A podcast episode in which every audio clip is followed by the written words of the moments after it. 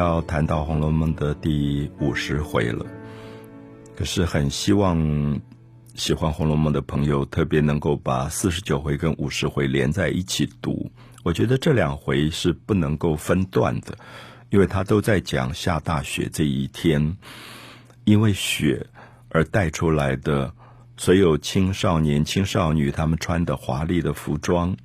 以及庙宇的庙里面开了一株盛艳的红梅花，所有的这些事件都跟那个雪有关。雪是一个大自然的现象，一个季节。可是雪落下来，常常会让人感觉到所有的繁华的东西会被掩盖掉，而出现一种在冬天的很不可思议的华丽。我常常跟朋友说，如果你有机会看到大雪纷飞，你会看着空中飞舞的雪花，相信它跟春天的花的缤纷完全一样。然后好几次在不同的地方看到大雪纷飞，都看呆了，因为我印象里面，比如在日本，如果每一年看樱花到最后的时候。有一个现象叫做风吹雪，就是樱花在飘落的时候，满天飞扬的花瓣像雪片一样。可是我必须说，我真正看到的大雪纷飞是比那个风吹雪还要迷人的，因为雪片很轻，它在风里面会变化万端，啊，那种华丽绝不下于花瓣。所以《红楼梦》的作者有点让我们看到。从二十几回讲春天，后来讲到夏天，讲到秋天，现在入冬了。可是生命绝不因为入冬就萧条或荒凉。相反的，你会看到《红楼梦》的作者相信生命在任何一个状态、任何一个阶段都是美丽的。春天有春天的美丽，冬天有冬天的美丽。所以，因此在四十九回到五十回里面，他连贯的去描述到。雪的这个漂亮，而且特别是写到这个十五六岁的男孩子贾宝玉，因为他记挂着第二天他们这些新来的朋友跟旧的诗社的朋友要有第一天的聚会，要有一次写诗的诗社的聚会雅集，所以他一个晚上都睡不好。我想大家可以了解，我们大概在年轻的时候，第二天如果有毕业旅行什么，常常就会睡不好，因为好兴奋。那作者其实在写这个男孩子十五六岁的男孩子心里面那种兴奋，因为他一直在想，这个雪如果在今天晚上融化了，明天要写诗就没有主题了。因为今天的雪下的这么好，他希望这种光辉夺目、这种晶莹能够延续下去。所以我们看到四十九回结尾的时候，他就。一大早起来，因为一晚上都没睡好，他就赶快把窗帘拉开，就看到一大片的光，他就心里面暗暗叫道：“不好！”因为他看到光，他以为是太阳出来了，是日光，所以他就有一点失望，觉得今天如果大太阳出来了，没有雪，如果大家聚会要写诗咏唱雪，就有一点扫兴。结果没有想到，我们知道下雪晴了以后。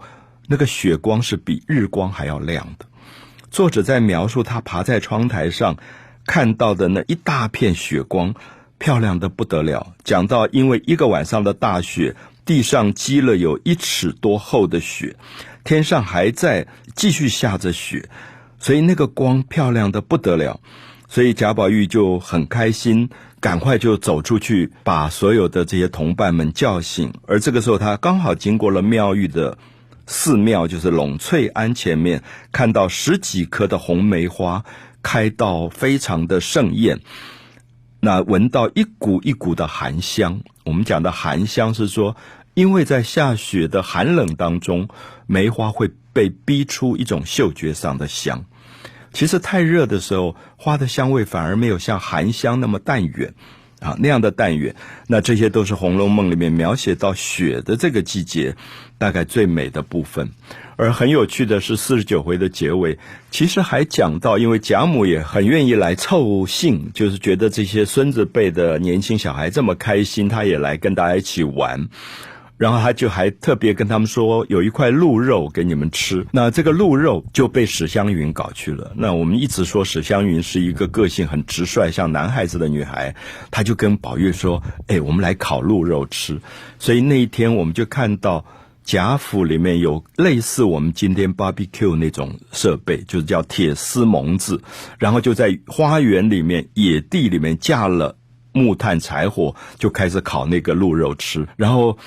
比较优雅的小姐薛宝琴啊，林黛玉在旁边看了就觉得，哎呀，好脏啊！你们怎么这样吃肉？可是我们也大概看到，其实《红楼梦》作者的家族里面恐怕有一点外族入关的血统的文化基因，所以他们其实像今天的蒙古这一代，他们是有吃烤肉的习惯的。所以我们常常有时候很意外，觉得哇，史湘云怎么玩起巴比 Q 来了？就完全是用铁叉、铁丝蒙子在烤鹿肉吃。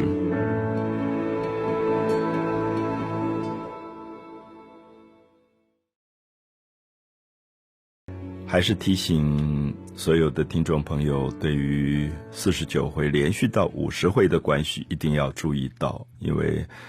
四十九回讲到他们很多下学时候准备的工作，那五十回才正式的说到这些年轻的十五岁、十六岁、十七岁的小孩子聚在一起，开始要作诗了。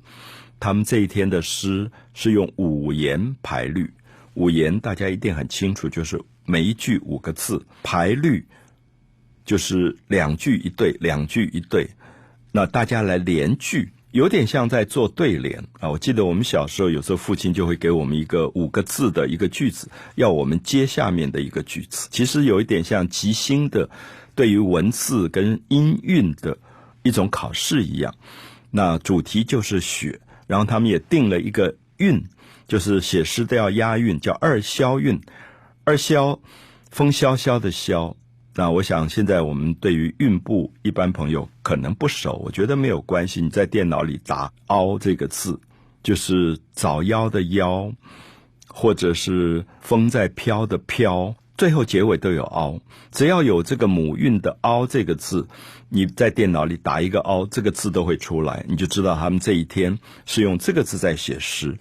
所以他们就要求王熙凤，因为王熙凤是不识字的，也不会写诗，可是要他说：“你先起一句吧。”好，我们知道写诗的起句很重要，因为写诗的起句不能太重，不能太古怪，底下的人不好接。所以王熙凤因为不识字，不会写诗，他们认为如果他这样子起一个句，比较自然，比较平常，自然跟平常常常是反而最好的文学的开始。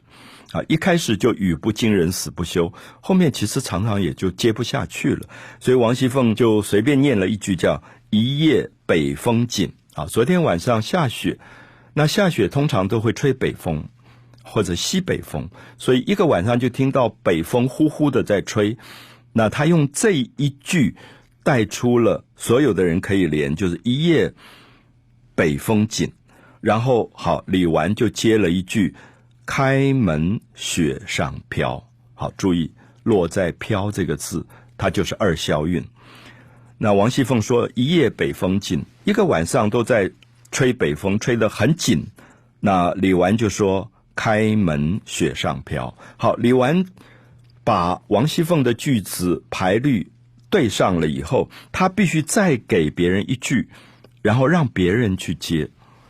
所以，也许大家就知道，这是一个有点像我们今天玩的文字的 game，它就是一个游戏，就是你讲上句，我下面要接下句，那接下句我必须落在“萧”这个字，凹二萧韵，凹这个韵啊。所以一夜北风紧，开门雪上飘。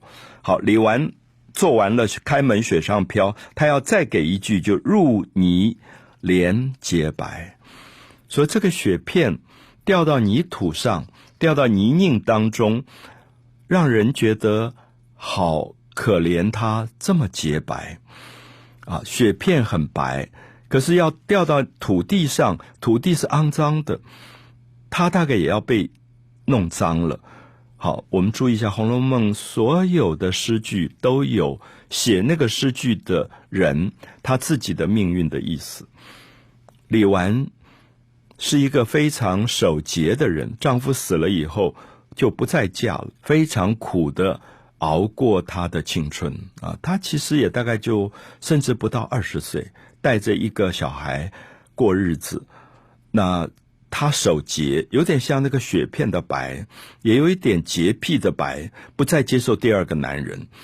可是又感觉到里面有一种荒凉啊，入泥，进入泥土，可怜他的洁白，入泥连洁白。这个时候，香菱就接了一句：“砸地袭琼瑶”，就是那个地上积雪积厚了以后，结成了冰，有点像玉一样，所以他用琼跟瑶这两个玉来形容那个冰的漂亮。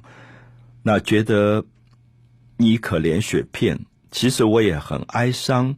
所有的冰雪片被积压以后变成的冰，砸地袭琼瑶。注意，瑶又是一个二小韵，又落在这个韵部。所以香菱把这个句子结束了以后，又给了一句叫“有意容枯草”。有意融枯草，就是这个雪片不断的下来，雪片融化掉以后，它会变成水，变成水以后，它会滋润冬天已经干枯的那些植物，所以有意融枯草。那么探春就接了一句“无心是尾条”，啊，就是有意对无心，这个雪下来到底是有意还是无心？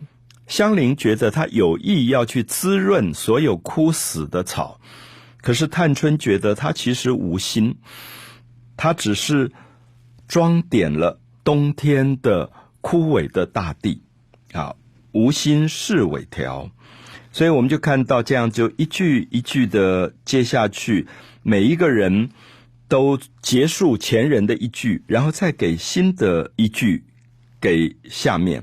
那慢慢我们就看到有很有趣的个性出来，因为探春接、香菱接、李纨接，后来李纨的这个两个堂妹啊，李仪、李文，他们也在接。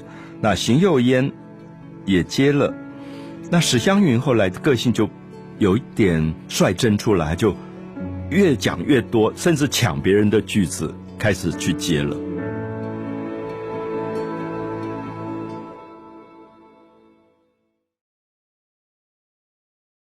我们看到《红楼梦》的第五十回，有一个用二消韵来写五言排律的连句的游戏。我特别说“游戏”这两个字，也希望一般朋友读《红楼梦》的时候，有时候我们会被所谓五言排律吓到。搞古典文学的人，有时候弄到大家觉得古典文学高不可攀，碰都不敢碰。啊，可是我想特别注意一下，在。写这个五言排律的年轻人们都是十五岁、十六岁、十七岁，他就是我们今天的高中生。他们在一起，因为下雪玩在一起。我是用游戏、用 game 来讲，就是他们其实让生活里面有趣，让生活里面可以更活泼，让生活里面可以有更好玩的事情。那么一定要把它认为是不得了的一个什么文学讲堂？我觉得也许误解了《红楼梦》。《红楼梦》的美基本上都在生活当中，因为下雪聚在一起，那么大家就玩一个文字的游戏，用二消韵来写五言排律，所以我们就看到一句接一句，一句接一句。那么作者也非常好玩的就谈到有人比较。谦让，有的人个性就是比较退让的，不会乱抢。那史湘云就是觉得啊，他想到一个好句子，他就不管轮不轮到他，因为本来其实有排序的，可能你做完了，那该轮到别人。那如果有个七八个人在一起连句，你第二轮到你，你再连。那史湘云觉得，哎，我想到好句子，他就不管了，就插队。就抢着讲一句，这里面就开始玩起来了啊！大家就觉得好玩的不得了，就是每一个人都在那边把自己的个性慢慢慢慢的表达了出来。那里面当然有非常非常美的句子，比如说林黛玉曾经接了一句“沁梅香可嚼”，沁是三点水一个心脏的心这个字，有点像渗透这样的意思。那沁梅香可嚼，好像在讲梅花里面的香味，梅花的香味竟然可以放在口中，仿佛咀嚼出非常有韵味的这种味觉上的快乐。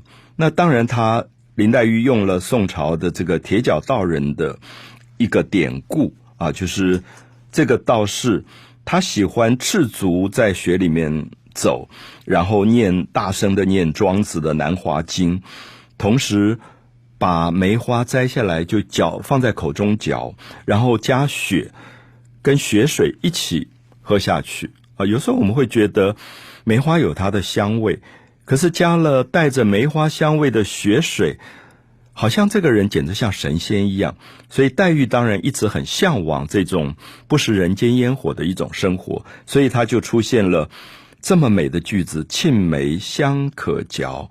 那宝钗就说：“哎呀，好极了，这个句子真好。”那所以就接他一句叫“林竹最堪调”，就讲竹子，用竹子来对梅花来写到一些东西。甚至我们看到，通常他们接了一句以后，还要再给别人一句。可是好像越到后面，大家越不管这个排序的秩序，所以薛宝琴就抢了一句“或失”。